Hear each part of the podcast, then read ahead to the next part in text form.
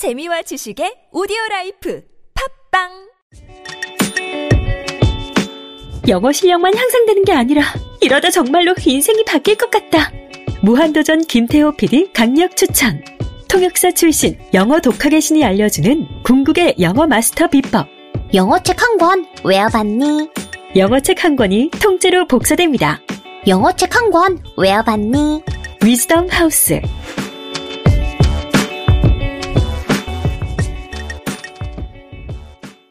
엄마, 나 가게 안 하고 싶은데. 너 가게 해봤니? 너 음식 만들어봤니? 인테리어는? 집기는? 일할 사람은? 운영은? 가게 자리는? 세금은? 너 돈이 있니?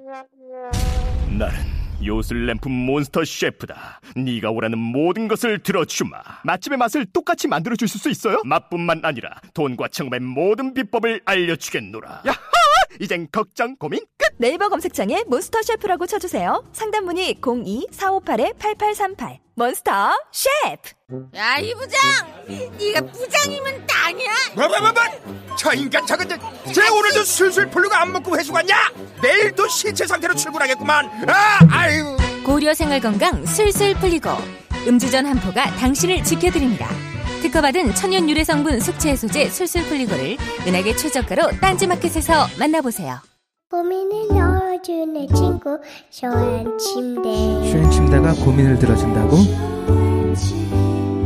편안한 자자리의 친구 쇼한 침대. 그렇게 편안하니? 머리부터 발끝까지 너무나 포근한 느낌. 오늘부터 내 친구 쇼한 침대. 어디에 있다고? 딴지마켓에 있네.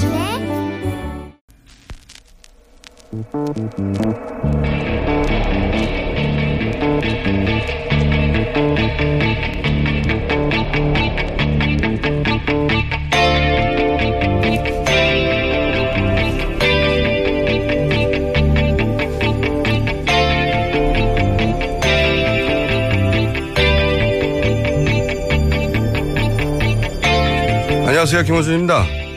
어제 안민석 의원이 이재용 부회장의 담당 판사가 최순실 독일 정착을 도와준 임모 씨의 사위란 문제 제기에 대해 법원이 입장을 내놨습니다. 정수장학회 이사로 재직한 바 있고, 최태민과 만난 적이 있고, 최순실의 독일 방문 때 지인에게 최순실을 소개해 준 적은 있으나 최순실의 후견인은 아니다. 그럴 수 있습니다. 그런데 정수장학회는 군사정권이 강탈한 민간인의 사유재산을 국고에 귀속시킨 것도 아니고 박정희 전 대통령 개인의 재산으로 만든 거죠. 이후 박근혜 전 대통령이 10년간 이 정수장학회 이사장을 하기도 했습니다.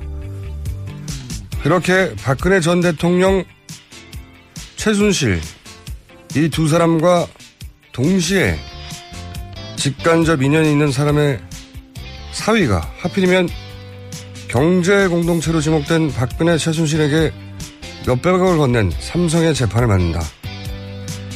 이건 우연이라면 대단한 우연입니다. 그러고 보면 대한민국은 기막힌 우연이 참 필요한 순간 잘 일어나는 나라입니다. 김어준 생각이었습니다.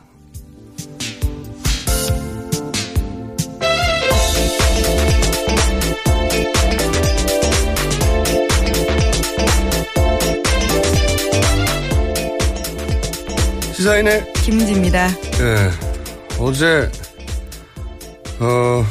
안민석 의원이 저희 고정 코너에서 폭탄을 터뜨리고 왔어요. 어제 실시간 검색 순위 계속 오르더라고요. 네. 이영훈 부장판사 이름이요. 근데 저는 이제 이것이 안민석 의원이 굉장히 치밀한 추적하에 나온 결과물이 아닐 거라고 예상은 했지만 자세한 사정을 듣고 보니 정말 몇 가지 우연을 통해서 발견되는, 그러니까 독일에서 누가 최순실을 처음에 소개해줬냐, 예, 거기서부터 시작했고요. 네, 저희도 한번 보도한 바가 있는데 윤남수 씨라고요. 네네. 데이비드 윤의 아버지이죠. 데이비드 윤은 최순실 씨가 독일에 해서 활동할 때 집사로 불린 예. 여러 가지 일을 도와준 분인데 그분의 부친 윤남수 씨. 그러니까 초기 정착을 도와준 분이죠. 초기 정착을. 근데 윤남수 씨한테 최초로 누구한테 최순실 소개를 받았냐. 그랬더니 전화를 받았다 누군가한테. 전화를 받았는데 그 사람이 누구냐. 지난번 독일 갔을 때 물어봤더니 누구누구다. 그래서 이제 이름을 기억하고 있었던 거예요. 네. 그게 한 가지고 또 한 가지는 최근에 이제 그 삼성 관련 재판이 공정하게 진행되지 않는 거 아니냐는 언론 보도가 있었어요. 그 부분은 사실 실제 공정하게 진행되는지 안 됐는지는 약간 논란의 여지가 있습니다. 기사마로만 보면 아직 모르겠어요. 예, 첫 공판기를 갔던 기자들의 이야기를 들어도요. 예. 변호인들의 이야기는 굉장히 재판장께서 많이 예. 들어주셨는데 특검이 어떤 이야기를 하려면 좀 기각을 하거나 했던 순간들이 있었다고 하긴 하더라고요. 근데 그거는 이제 다음에 들어보자고 했으니 다음 시간에 예. 자세히 들어주면 상세될 일이긴 하나. 이제 그런 논란이 어쨌든 있자 안민석 의원이 누가 그런 건가 하고 쳐다보게 됐고 그 이름을 듣는 순간 아 이게 어디서 들어본 사람의 이름이라는 생각을 했대요. 하여튼 이렇게 계속 연결하다 보니 본인도 이게 전기가 왔다고 갑자기 우연히 문자도 보내주는데 보니까 우연 몇 가지가 겹쳐서 알아낸 거예요. 네. 그 알아내는 우연도 우연이지만 이 우연도 대단한 우연입니다. 이게 우연이라고 치면 이제 요지는 그거잖아요. 우연이다. 법원의 해명 요지는 그죠? 네. 법원에서는 이렇게 해명했습니다. 언론 보도 전에는 장인이 최 씨가 어떤 인연이 있었는지는 전혀 몰랐다면서 박정희 대통령 사후에는 장인이 최 씨 일가를 만나거나 연락한 적이 없다. 이렇게 설명하긴 했습니다. 없다고 한다. 예, 그렇죠. 예. 사위는 직접 겪지 않은 일이니까 없다고 한다고 해야 되겠죠. 이걸 다시 확인할 방법은 없어요, 사실. 예. 너무 지난 일이고. 근데 이제 이상한 지점은 사실 벼락도 맞으니까요, 사람이. 우연이라는 건 일어날 수 있습니다. 근데 이제 깔끔하지 않은 부분은 예를 들면 우연이라고 치더라도 70년대 독일 유학을 하고 정수장학회 이사를 하고 최태민을 만났고 최순실을 알고 최순실의 독일 정착을 소개한 사람이 대한민국에 몇 명 될 것 같아요. 모집단이. 딱 한 분 아닐까 싶어요. 저는 대한민국에서.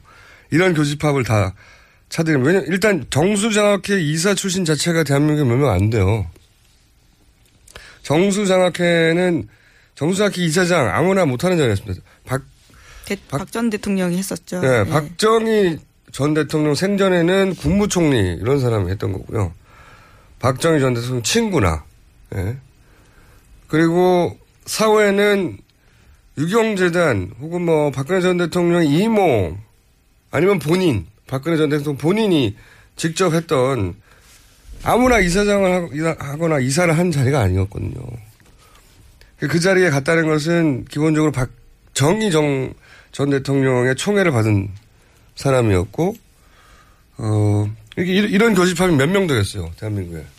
몇 명 안 됩니다. 한 분이거나 많아야 한두 분.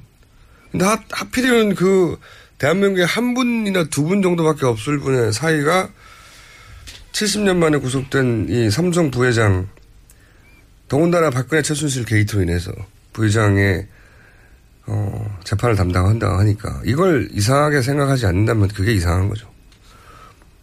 이런 우연은 절대 있을 수 없다는 말이 아니라 이상하기는 됐다 이상하기는 겁니다. 네, 더 이상의 표현이 없나요? 됐다 이상합니다 저는. 하지만 우연이라고 하니 뭐 더 이상. 그리고 또 한 가지는 이 이정훈 판사 경우에는 이영훈 판사. 죄송합니다. 예, 예. 이영훈 판사 경우에는 어떤 보직을 거쳤나 봤더니 행정수 보직을 쭉 거쳤더라고요. 예. 이건 법원에서 굉장히 잘 나가는 분이라는 이야기입니다. 예. 좀 더 사실적으로 표현하면 법원의 이제 윗사람들, 윗분들, 양성태 대법관부터 시작해서 그 아래 그분들 입맛에 맞는 분이었다. 네. 일을 잘했다는 의미일 수도 있지만. 성적이 좋았다고도 볼 수 있지 않을까요? 단순히 성적 좋은 것만으로 네. 이 자리에 못 간답니다. 이렇게 네. 연속으로는. 제가 또 물어봤죠. 예. 이게 어떤 의미가 있느냐. 어쨌든 법원에서 굉장히 잘 나간 분이었다. 예. 그랬다는 거죠. 이게 직접 관련은 없지만 그랬다는 겁니다. 예. 네, 자. 하지만 법원은 재배당을 고려하고는 있지 않다, 검토하고 있지는 않다라고 밝혔습니다. 글쎄요, 재배당을 하는 게 낫지 않을까요? 이 정도 되면 아무리 엄격하게 재판을 진행해도 어떤 한쪽에 조그만 어떤 문제 제기가 있어도 그게 이 일과 합쳐져서 중폭될 것 같은데. 법원은 이제 재배당하는 것이 그걸 인정하는 것 같아서 못하는 것일 수도 있겠죠. 특별한 사유가 없다고 보고. 하지만 이 정도면 사연이 되죠. 전 국민이 이렇게 바라보고 있는데요. 네, 이재용 부회장 재판 같은 경우에는 첫 번째 배당도 사실 이번이 두 번째 재배당입니다. 첫 번째 재배당입니다. 왜냐하면 조희연 판사라고요. 네. 구속영장 기각했던 판사한테 첫 재판이 갔었거든요. 네. 그때 영장이 재배당이 된 건데요. 또 이런 논란에 휩싸이게 된 거죠. 근데 이 뭐랄까요. 해명과 약간 사실관계가 안 맞는 부분이 있긴 있어요. 박정희 대통령 사후에는 이쪽과 전혀 관련이 없다는 식으로 해명을 했잖아요. 근데 네, 그렇죠.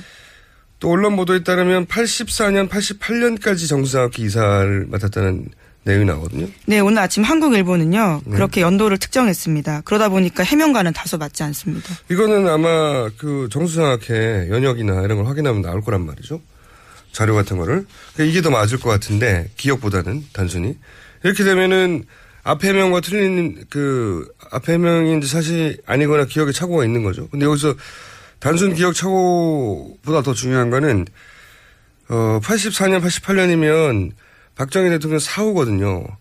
그리고 이때는 최태민 씨가 정수장학회를 사실상 직함 없이 장악하고 있었다고 말해지는 시점이에요. 그렇죠? 그러니까 사후에 이 일과와 아무런 관련이 없다고 하기에는 이상한 지점이 있습니다. 그러니까 이 이사로 근무한 기간이 이게 맞다는 전제 하에서 말하자면 지금 이 첫 번째 해명의 가장 중요한 근거는 사후에 아무런 관련이 없다는 건데 근무 기간이 84년이면 사후에 관련이 있을 뿐만 아니라 이때는 최태민 씨가 정수장학회를 지배하고 있을 때였기 때문에 그 시절에 이사를 했다면 최태민 씨를 모를 수가 없는 거죠. 그리고 최순실 씨를 모를 수가 없는 거고. 그래서 최순실 씨를 독일에 있는 사람에게 소개한 당사자가 됐을 수도 있는 거죠. 그러니까 인연이 70년대에 끝난 게 아니라 그 이후로도 지속됐다고 추정해 볼 만한 이 근무 시한만 보거든요. 그런 점이 있습니다. 이거는 많은 언론들이 붙었으니까 확인이 되겠죠. 좀 있으면. 예. 첫 번째 보도상으로는 그래요. 예. 근무 시한만 80년도이기만 해도 이 해명 전체가 틀이 흔들립니다. 희한한 사건이에요. 예. 이럴 수가 있나요? 자, 정수 장학회도 참 이상한 장학회죠. 히스토리가. 네, 원래 부일 장학회였었는데요. 일단 강탈을 해서 바뀌게 된 거죠. 그러니까 부산일보, 지금 이제 MBC죠. 한국문화방송. 예. MBC, 박근혜 전 대통령 MBC 대주주인 이유가 이거죠. 예. 이걸 강탈당한 분의 이제 자녀들이 소송을 했어요. 소송을 했는데, 강탈한 건 맞지만 공소시효가 소멸돼서 사실은 이 사건이, 이 재산이 그냥 남은 거거든요. 저는 이게 좀 말이 안 된다고 봐요. 국가 권력을 이용한 범죄인데 사실상 대통령에 있는 분이 당시 중정이었나요? 보안사였나요? 예.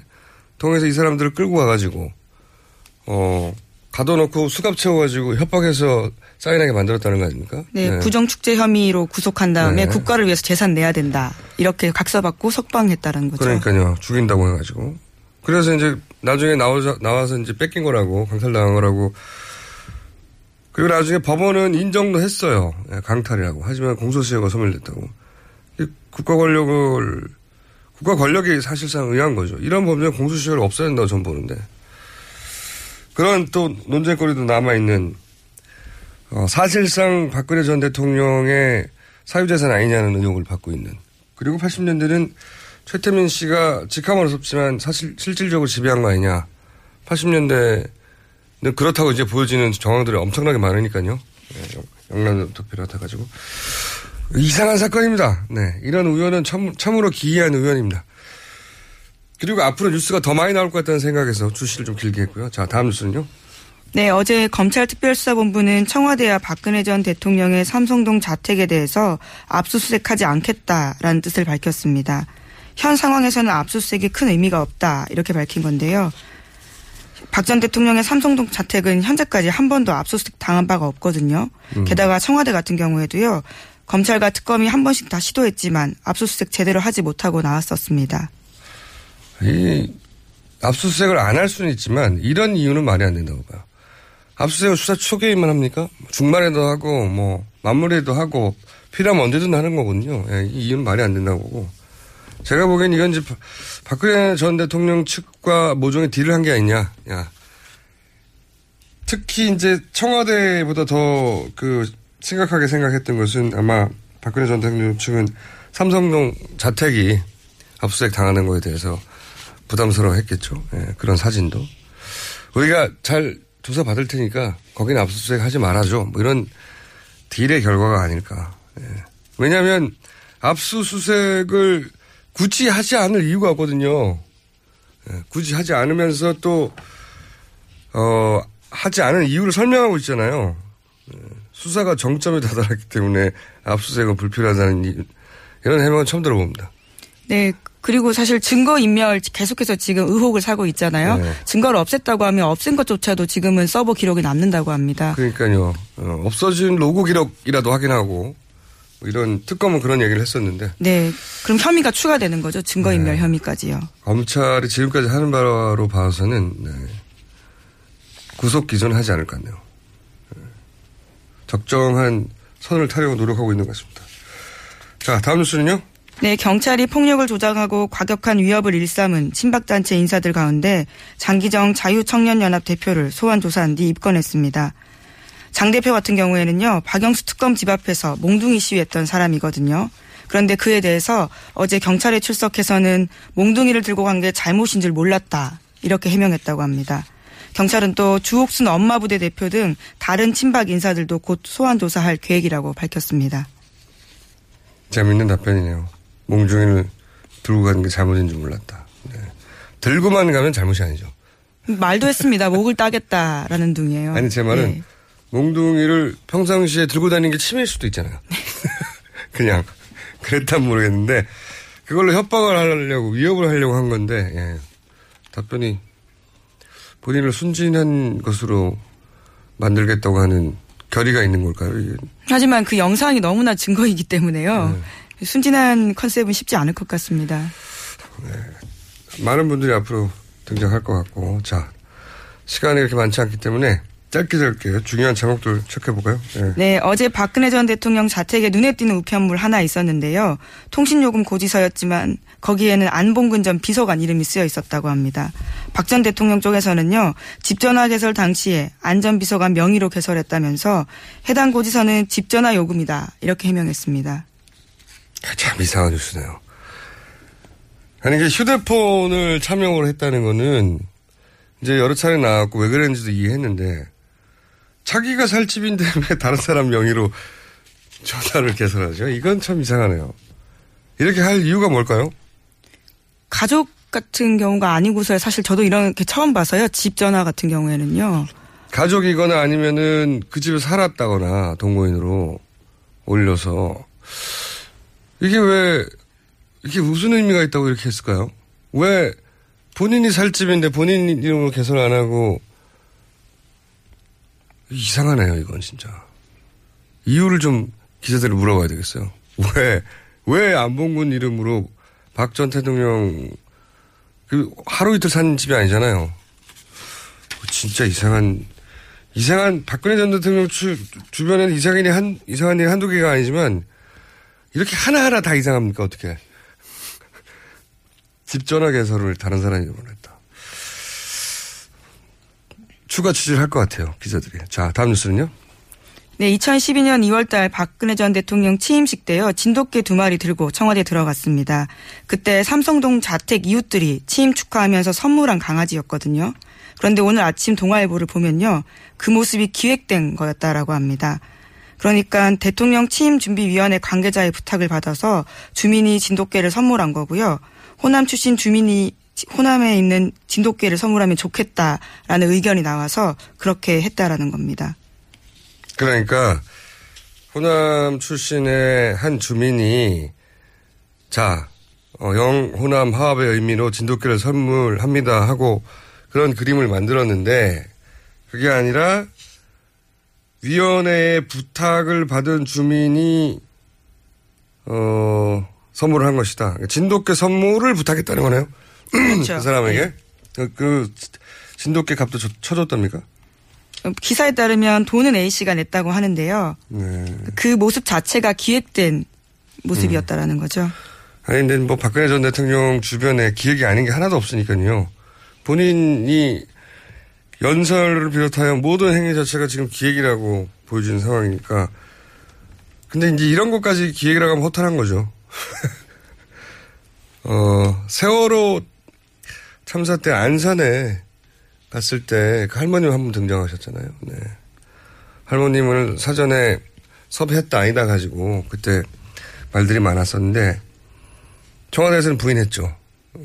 당시 노컷 뉴스였던가요? 네, 그걸로 고소까지 했었습니다. 네. 언론사를요. 거기서는 이제 청와대 관계자 발로 기획된 거라고 말을 했는데 기획이든 아니든 확실한 건 그분이 유가족은 아니었어요. 네. 유가족 아닌 분을 붙들고 울고 너무 웃기지 않습니까? 딱 한 분 그 카메라 앞에 나타난 분인데 그분이 유가족이 아니었다는 거 아닙니까? 전혀? 그런데 강아지까지 기획이라고 하니까. 네, 또 동아일보 보도에 따르면요. 그 개의 이름에 대해서도 최순실 씨 작품일 가능성이 크다라는 건데요. 특검이 발견한 정호성 문서 파일이 있는데요. 거기에 진돗개 HWP라는 게 있답니다. 그러니까 박 전 대통령이 최순실 씨한테 개 이름을 물어봤다라는 거죠. 개 이름을 정해달라고? 네. 네, 그래서 개 이름은 암컷은 새로미, 수컷은 희망이라고 합니다. 라고 최순실 씨가 지어서 두들려 보냈군요. 네. 아, 이게, 이 정권 전체가 기획이고, 박 대통령 모습 전체가 기획이고, 다 연출된 거라고 생각하면, 허망한 거죠, 사실은. 그, 지지 여부와 상관없이, 4년 동안 이게 연극을 보고 있었던 거잖아요. 하나에. 자, 오늘은 여기까지 해야 될 것 같습니다. 지금까지 시사인의 김은지였습니다. 감사합니다. 자, 저희가, 미니 인터뷰가 하나 준비되어 있군요. 제가 오늘 수면 시간 부족으로 인해서, 혀가 많이 돌아가고요. 단어 발언, 말도 잘 안 되네요. 예, 단어를 토했는, 숫자도 적습니다. 저희 말 진짜 꼬이네, 오늘. 큰일 났네. 자, 지난 3월 11일. 촛불 집회가 끝이 났어요. 근데 빚이 1억 원이 남았다고 합니다. 네. 어떻게 된 걸까요? 자, 박근혜 정권 퇴진 행동 박진 상황 실장 전화 연결됐습니다. 안녕하세요. 네, 안녕하세요. 네. 이게 적자가 왜 났습니까? 저희가 미니 인터뷰니까 핵심만 짚어보죠. 적자가 왜 났죠? 저희가 사실 행사를 하면 그때그때 모금으로 그렇죠. 거의 행사를 치렀는데요. 네. 이번에 탄핵을 앞두고 전날, 당일, 주말 이렇게 행사를 했잖아요. 집회를. 3일 연속 했죠. 예. 네. 무대나 뭐 이런 설치는 그대로인데 아하. 모금 자체는 마지막 날 하루 된 거죠. 아, 그렇구나. 그러니까 네. 촛불 집회는 제가 알기로 매번 집회할 때마다 현장에서 돈을 내신 분들 첫 번째. 네. 그리고 또 그 계좌를 알고 홈페이지에서 확인한 다음에 입금해 주시는 분들. 이 두 가지 예산만으로 운영이 되어 왔잖아요. 그죠? 그 중에 가장 큰 덩치는 이제 사실 현장 모금이었다. 네. 그런데 이제 헌재 판결 전후로 해서는 3일 연속이었는데 그때 네, 실제 모금이 될 정도의 인원이 나오신 건 마지막 집회였기 때문에. 네. 아하, 그 앞에 두 번은 장비를 그대로 썼기 때문에. 네, 그렇죠. 다르지 않은 거죠. 그런데 그 중에 3회 중에 하루는 저희 상황이 이런 걸 알기도 했고, 네. 그리고 또 어쨌든 이 광장에 같이 선 것만으로 너무 고맙다라는 업체 분들이 한 1회분은 후원을 하신 거죠. 아하, 그렇군요. 안 그랬으면 저희 빚이 2억이었겠죠. 장치를 하신 분들이 이틀은 빼주신 거군요, 거의. 하루를 빼주시고 그래서 이제 1억 좀 넘게 빚이 남았죠. 그렇군요. 만약에 근데, 이 빚을 갚지 못하면 박진 씨는 어떻게 됩니까? 제가 열심히 일해가지고 벌어 갚아요. 원래 이 촛불 집회가 당일 벌어 당일 쓰는 구조였잖아요. 네. 그런데 똔똔 구조라고. 예. 똔똔 구조. 집회를 그때 모인 분들이 돈을 모아주지 않으면 집회 끝나고 나서 대금을 지불하지 못한, 하지만 이때까지는 적자가 아니었는데 이번엔 적자가 됐다는 거군요. 예. 네, 조금씩 미수도 되고 조금 흑자로 돌아서기도 하다가 거의 탄핵 전에 이제 거의 갚았죠. 다 갚았는데. 탄핵. 네, 근데 마지막에 헌재 판결 전으로 연속 3위를 하는 바람에. 네. 근데 어쨌든 이게 제가 이게 공식적으로 이게 모금을 할 문제인가 이런 고민이 좀 들어서 사무국장이랑 상의하다가 개인 페이스북에 이런 사정을 좀 썼거든요. 네. 그런데 사실 이틀 동안 엄청나게 지금 후원금이 들어오고 있어요. 아니, 그럼 저희 방송할 필요가 없잖아요, 그럼. 저희도 혹시 아직도 그걸 못 갚아가지고 거기 참여하시는 분들이 대부분 자원봉사고, 그죠? 네, 누구 한 사람 급여를 받고 한 게 아닌데 이게 끝났는데 1억씩이나 빚이 남았으면 큰일 났다 싶어서 저희가 연결했는데 다 찼어요?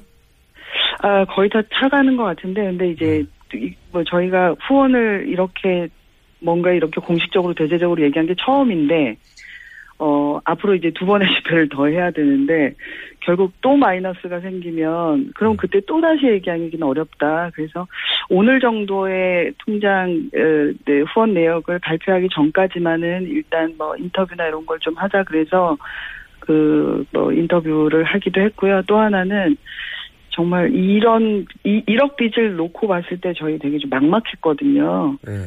시민단체들이 갚아야 되는 문제가. 시민단체들 입장에서는 절대 못 갚을 액수죠. 또 하나는 이게 이러다가 자칫 이 업체들한테 미수금을 깔 수밖에 없는 이런 상황이 될까 걱정하다가 이 상황이 시민들의 정말 자발적인 10,000원, 20,000원 이런 후원으로 채워져 나가는 것에 대한 너무 큰 감사. 여러분들이 역시나 기적의 주체라는 걸 말씀드리고 싶기도 해서 이렇게 인터뷰를. 다 알겠고요. 계좌를 어디다 넣어야 돼요? 박근혜 정권 퇴진 비상국민행동 이렇게 치면요. 홈페이지가 나오고 거기 바로 후원 계좌 나오는데요. 네. 그런데 저희 최근에 보니까 가짜 계좌를 쓰신 분도 종종 눈에 보이더라고요. 그래서 농협. 이고요. 이승철로 끝나는 예금주가 이승철이 요 계좌로만 예금주가 꼭 이 찬스에 또 사기꾼들이 쳐들어가지고 많지는 않으신데요. 꼭 깨알같이 또 그러신 분들이 있더라고요. 그래서 꼭 예금주가 이승철 정경련 회장이랑 이름이 같죠. 이승철 농협 정경련으로 가는 거 아닙니까? 알겠습니다. 그건 인터넷에서. 박근혜 정권 퇴진 행동. 비상 국민 행동, 퇴진 행동. 퇴진 행동 검색해서 찾아보면 계좌가 있다고요. 네. 알겠습니다. 고생하셨어요. 네, 고생 많이 하셨고. 네. 일반 시민들도 이 비상 행동에 고마움이 참 많습니다. 네. 시민들이 주인공이신데 저희 마땅히 할 일 한 겁니다. 네. 닭살 돋으니까 서로 이제 그만하죠. 알겠습니다. 네. 고생하셨습니다. 근데 이게 마지막 집회가 지난번으로 끝난 건가요? 아니면 추가 집회가 있나요? 매주 하는 주말 집회는 이제 하지 않는다고요. 네, 그렇죠. 3월 25일과 4월 15일 두 차례 정도 더 집회를 예고하고 있고요. 3월 25일과 4월 11일은 무슨 날이죠? 15일. 4월 15일. 4월 15일은 4월 16일. 세월호 3주기 하루 전날. 예. 네. 3월 25일은 아직 박근혜 대통령 구속 문제나 여러 가지 남아 있어서 3월에 한 번 더 하자. 이 정도로 보시면 되고요.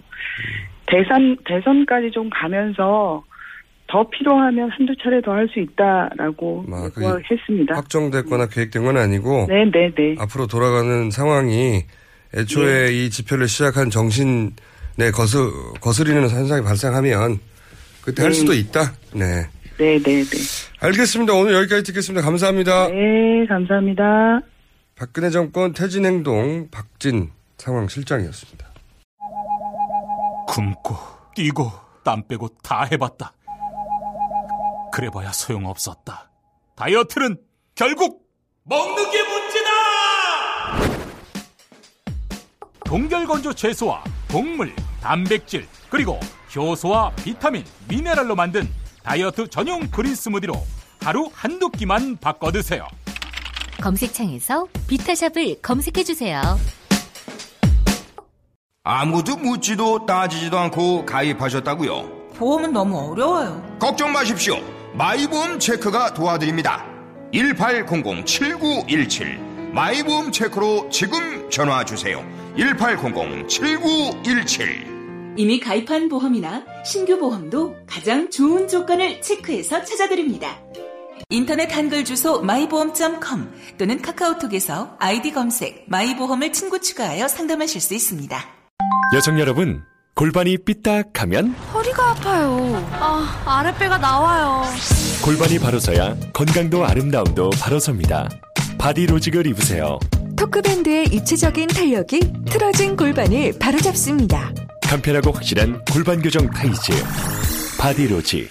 삐딱한 남성 골반에도 역시 바디로직. 바디로직의 효과를 못 느끼셨다면 100% 환불해드립니다. 자세한 환불 조건은 홈페이지를 참조하세요.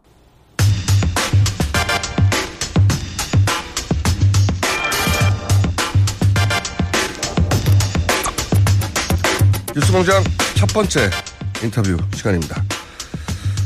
박근혜 전 대통령은 탄핵되었고 황교안 대행은 불출마를 선언했습니다. 자유한국당의 입장 그리고 향후 선택 인명진 비대위원장 연결해서 들어보겠습니다. 안녕하세요 위원장님.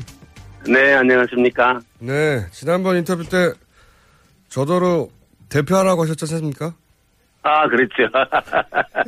기억하시네요. 네. 요즘 위원장 하시느라 힘드시죠? 뭘 세상 사는 게 뭐 다 그렇죠. 힘들지 않은 일도 있으니까 진행하시는 것도 힘드시죠? 아니요, 저는 별로 안 힘듭니다. 근데 어제 제가 너무 큰일도 많고 그리고 큰일들이 네, 그렇죠. 사실은 기대했던 바하고는 좀 다른 방향의 결론이기도 하고 그리고 또 어제 보니까 네. 그 자유한국당 당사 앞에서 인명진 물러가라고 친박 집회가 그냥 네. 그죠? 네. 왜 그렇게 매일 합니다. 예? 매일 이따금 하고요. 당사 앞에서는요. 저희 집 앞에서는 매일 하고 그렇습니다. 아, 집 앞에서도. 아니 자유한국당의 네. 대표신데 네. 왜 물러가라고 하는 거죠? 글쎄 뭐 자기들이 좀 대표를 이게 자유한국당의 비상대책위원장이 인기가 있는 자리인 모양입니다. 그래가지고 내가 좀 물러가면 자기들이 하려고 그러는 거 아닌가 저는 그렇게 생각하고 있는데 다른 당은 안 그러는데 네. 그러니까 뭐 다른 당 대표는 인기가 없는 거죠. 저는 인기가 있어서 이 자리가 인기가 있는 자리라 여러 사람이 지금 탐내고 있어서 얼마 못 갈 것 같습니다. 제가. 아 그러세요? 혹시 네. 어느 시점까지만 하고 내가 관둬야 되겠다 내심 그렇게 생각하신? 아 뭐 예를 들면. 하고 저렇게 하시니까 하고 싶은 분이 많으니까 이제 예. 뭐 균등의 원칙에 의해서 뭐 좀 같이 좀 서로 좋은 자리니까 나눠줘야 되는 거 아닌가 이렇게 생각하는데요. 언제일지 잘 모르겠습니다. 뭐 꽃이나 좀 피우면 혹시 그 말씀은 네. 당권을 노리는 분들이 많다고 들리는데 혹시 지금 그 대선 출마를 선언하신 분들이 현재까지 9분이나 되지 않습니까? 네. 그분들의 계산도 혹시 그런 건가요? 이번에 출마해가지고 당선은 대통령이 되지는 않겠지만 지명도를 좀 높이고 세를 만들어서 이후 당권을 차지해야 되겠다. 그런 포석의 일환으로 이렇게 많이 나오신 걸까요? 글쎄, 너무 많이 나오셨잖아요. 사람의 속을 어떻게 알 수 있습니까? 뭐, 10길 물속은 알아도 한 길 사람 속은 모른다고, 사람들 마음은 모르겠지만, 혹시 그런 생각하는 분들도 있을 거고요. 예. 다음 들리는 말로 다음번 무슨 지방자치선거를 겨냥한다는 말도 있고요. 아하. 차차기 겨냥한다는 말도 있고 다 뭐 정치하는 분들이 앞날을 설계하고 계산하는 거 있지 않겠습니까? 뭐 어떻게 나쁜 거 아니죠 뭐. 네. 그렇긴 한데 너무 많아서요. 아니 다다익선이죠. 우리 당이 그만한 그 규모가 되는 당인데 예. 무슨 뭐 2명, 3명 다른 당처럼 그러겠습니까? 그러나 우리 그저 역사도 있고 규모도 있는 당이니까 9명 뭐 저는 좋다고 생각합니다. 지금 거의 10명 중 한 분이 나오시는 거거든요. 너무 많은 거죠. 9명이죠. 9명. 예. 네. 지금까지는 9명인데 제 말은 선택의 폭이 넓으면 좋죠. 우리가 이제 40대로부터 70대 뭐 지역도 다양하고 또 생각하는 것도 상당히 그 폭이 넓어요. 다양한 분들이 나오셨어요. 네. 그러니까 뭐 당이라는 게 뭡니까? 당원들에게 이렇게 선택을 넓게 할 수 있도록 자유롭게 할 수 있도록 또 폭을 넓혀주는 것도 당대표가 해야 되는 하나의 임무입니다. 서비스입니다. 네. 비대위원장 되신 다음에 굉장히 너그러우시셨어요. 제가요? 네. 예. 식구들이 많으니까. 예. 그렇게 애골수는 안 됩니다. 또 이제 민주적으로 해야 되니까요. 네. 친박 집회, 저도 사실 어제 여의도에 잠깐 들렸다가 그 앞에서 잠깐 봤거든요. 근데 친박 집회. 그러셨군요. 네. 이 헌재 판결에 승복한 인명진을 규탄한다. 이거더라고요. 말하자면. 그러니까. 네네. 그 친박 입장에서는 헌재 판결을 그렇게 쉽게 승복해버리면 되느냐. 네. 윤 원장님은 이제 당연히 헌재 판결을 승복해야 한다고 당론이 그렇다고 하셨는데. 네. 그것 때문에 주로 비판하는 게 맞죠? 그렇습니다. 뭐 사실 뭐 헌재 판결에 대해서 승복하는 사람이 뭐 여론조사 보니까 국민들이 뭐 90% 이상 훨씬 많은데요. 네. 우리 당이 이제 헌법질서 안에 있는 당 아닙니까? 네. 그러니까 뭐 헌법질서를 지켜야 되고요. 뭐 개인적으로 불만이 있을 수 있고 다른 의견이 있을 수 있지만 공당으로서는 당연히 헌정질서 차원에서 헌법재판소의 판결을 저는 수용해야 된다. 이게 제 생각이기도 하고 또 우리 당의 당론이기도 합니다. 네. 그런데 이제 친박 집회가 더 그러는 것은 박근혜 전 대통령이 이제 확실한 그런 승복의 메시지가 없으니까 더 그러는 거 아니겠습니까? 네.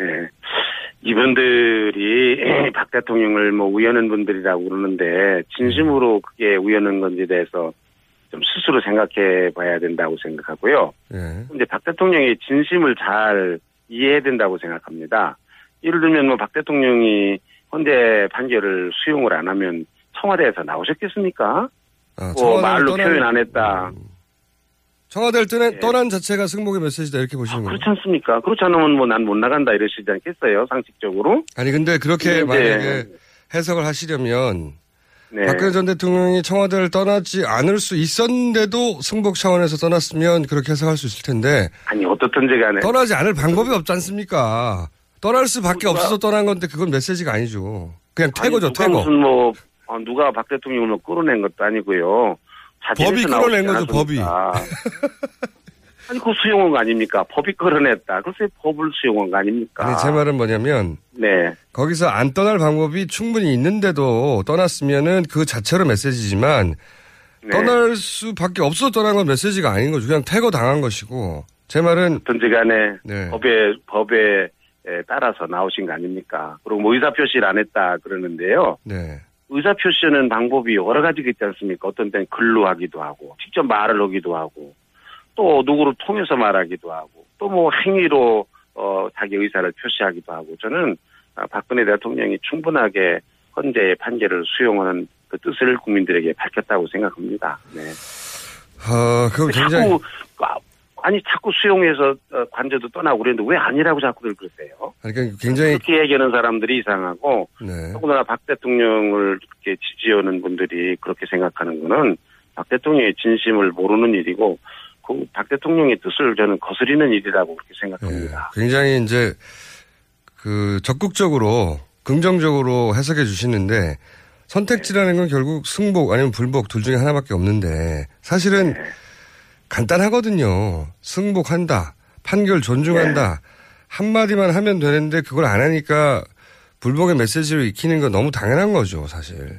이거를 말 한마디 여는 것보다 더 중요한 행위로서 수용 의사를 표시하지 않았습니까? 그건 떠날 수밖에 없어서 떠난 거죠. 자꾸 제가 말씀드리지만 여하간 여기서 박근혜 전 대통령이 불복한 거라고 말씀하실 수 있는 입장이 아니니까 저도 그건 이해가 가는데. 아닙니다. 저는 뭐 입장이 뭐 불복한다는 대통령이 불복하면 불복한다는 얘기를 하겠지만은 네. 저는 뭐 전혀 그렇게 생각 안 하고 뭐 많은 국민들도 저는 그렇게 생각한다고 생각 안 합니다. 그러니까 왜 대통령이 그렇게 좋은 마음으로 하는 일을 그렇게 피따오게 보고 홀뜯고 왜 자꾸들 그러십니까?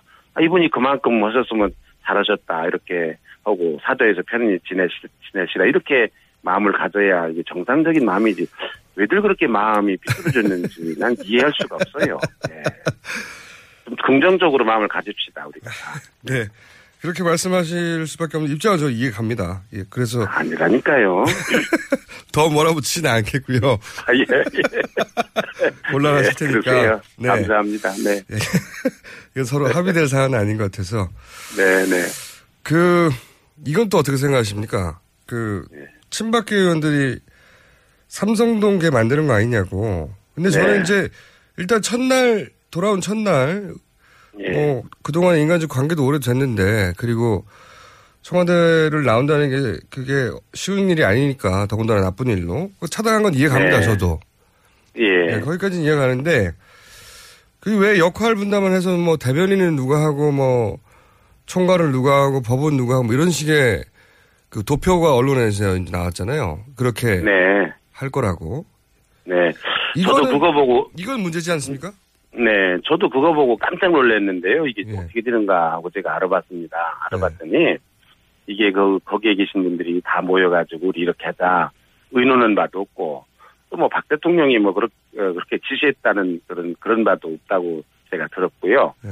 다만 그 한두 사람이 야 우리 이렇게 좀 해서 박 대통령을 잘 모시자 뭐 이런 얘기를 한 것이 이렇게 와전됐다 확대됐다 이제 그런 얘기를 들었습니다. 아, 그렇게 해명을 들으셨어요?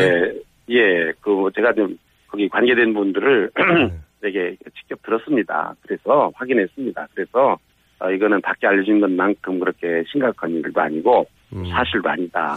알겠습니다. 사실, 그게 팩트입니다. 네. 아직 뭐 그 이상의 행위는 없었으니까요. 네. 네네. 네, 저도 거기까지만 여쭤보고. 그 말을 증명하는 건 그 다음에 뭐 누가 수행하는 사람 수행한 적도 없고 네. 뭐 대변인 대변한 적도 없고 그러니까 그렇게 믿어야 될 것 같습니다. 네. 근데 그거는 그 이유만으로는 아닌 것이 왜냐하면 나오셔야 수행을 하고 말씀을 하셔야 대변을 할 텐데 아직 그런 게 없어서 자, 한 가지 더 여쭤볼게요. 제가 네. 이제 지나간 일이 좀 궁금해서 여쭤보는 겁니다.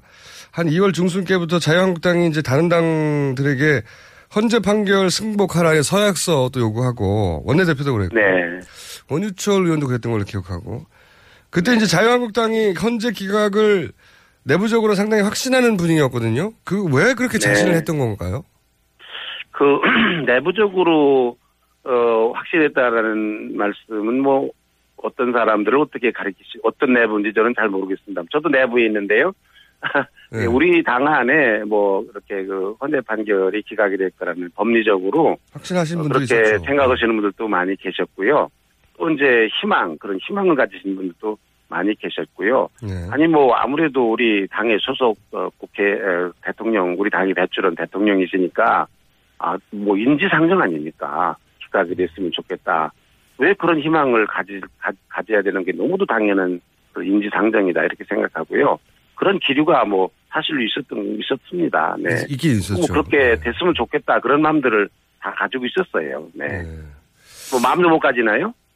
마음을 가지셔도 되는데 마음을 가진 만큼 그런 상황이 탄핵이 뭐 네. 탄핵이 됐으면 좋겠다라는 마음을 가진 사람들도 많이 있는데 뭐 직접 행동한 사람들도 많이 있는데 아니 기각됐으면 좋겠다 뭐 왜 그런 마음을 가지는 게 왜 나쁜가요? 아니, 그런 마음을 가진 게 나쁘다는 게 아니고요. 네. 굉장히 80% 이상이 이제 탄핵이 인용될 거라고 믿는 여론도 있었지만 여러 가지 정황상 80% 사람들이 그렇게 생각하는 건 그 사람들 자유고 네. 아무리 20%라도 우린 기각됐으면 좋겠다. 그런만 가지는 것도 자유지요, 뭐. 이런 게 있지 않습니까? 당연히 다양한 의견이 있을 수 있지.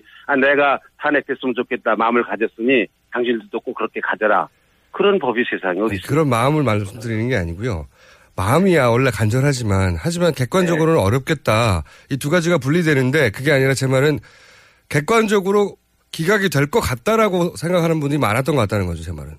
그거는 뭐 이제 감정적으로 바람 때문만이 아니라 네. 실질적으로 법리적으로 그럴 수 있다라는 그런 그 전문가들의 말씀이 있었던 것도 사실이에요. 저는 그런 얘기를 많이 들었습니다. 청와대 내에서 마지막까지 그 기각을 확신했다는 것도 그런 이유였을까요?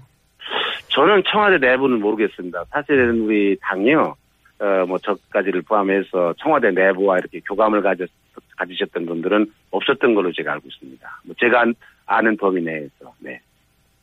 그 청와대가 어떻게 생각하는지 몰랐습니다. 위원장님 몰래 하시지 않았을까요? 제가 자, 그러니까 예. 이게 제대로 된 대표가 아니었다 그 말씀이시죠? 아니 위원장님한테 다 보고하고 하진 않을 수도 있지 않습니까? 아, 제가요 네. 저한테 다 보고하도록 그렇게 했습니다. 네. 제가, 네. 보고를 하라고 했는데 안 하는 사람도 있겠죠. 네, 그럴 수 있을 수 있죠. 네, 하여간 가르쳐줘서 감사합니다.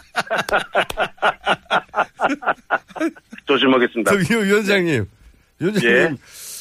그, 말씀 듣다 보니까, 위원장님을 예. 하시다가, 조만간 관두실 것 같은 분위기도 느껴지는데, 언제까지 하십니까? 네. 뭔가. 아니, 그거, 기한이 있죠. 이제, 아무래도 뭐, 정상적으로 전당대회로 뽑힌 그 대표도 기한이 있잖아요. 2년이고요. 예. 더군다나 뭐, 비상대책위원장이니까요. 이제, 비상시기까지만이라는 단서가 붙어 있잖아요. 그 직책에. 단선까지만. 그러니까 뭐, 그만둘 때가 있죠. 제가 평생 하겠습니까. 근데 어떤 사람 허기는 저보고 뭐, 당권을 장악하려고 그런다. 그런 말도 제가 들었습니다. 네. 기왕에 이렇게 비대위원장으로 아주 진하게 대선 기간 동안 네. 그, 뭐랄까, 임발부가 되셨으니까. 예. 계속 당권을 장악하시거나 아니면 아예 대선 후보로 나가시는 건 어떠세요?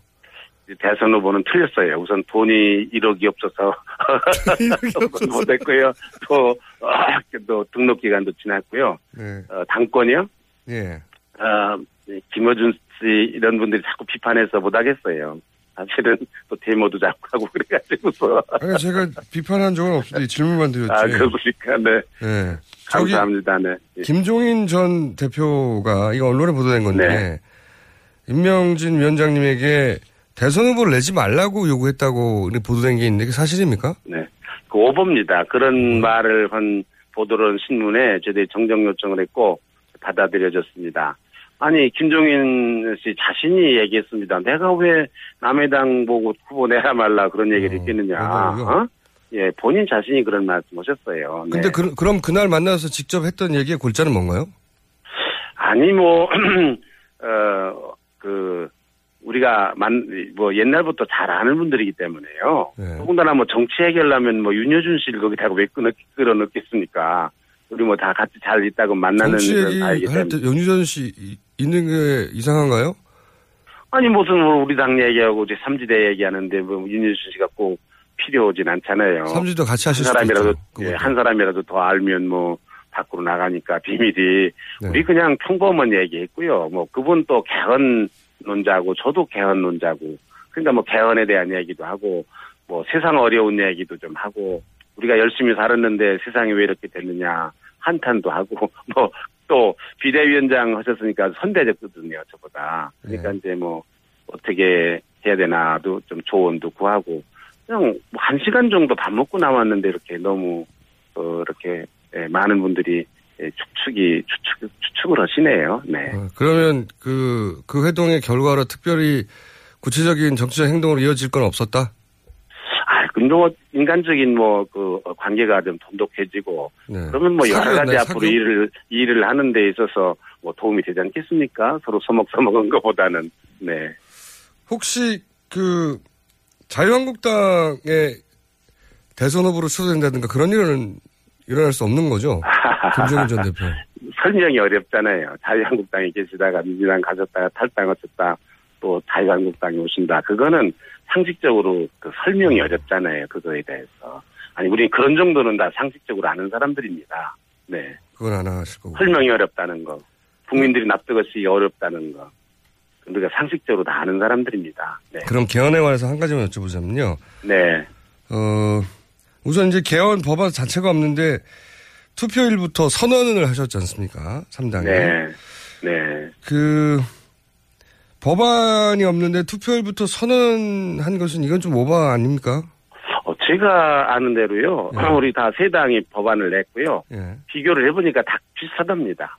그렇다고 뭐 하더라도 단일안을 예. 단일안을 만드는 거 아무 문제 없다고 그러고요.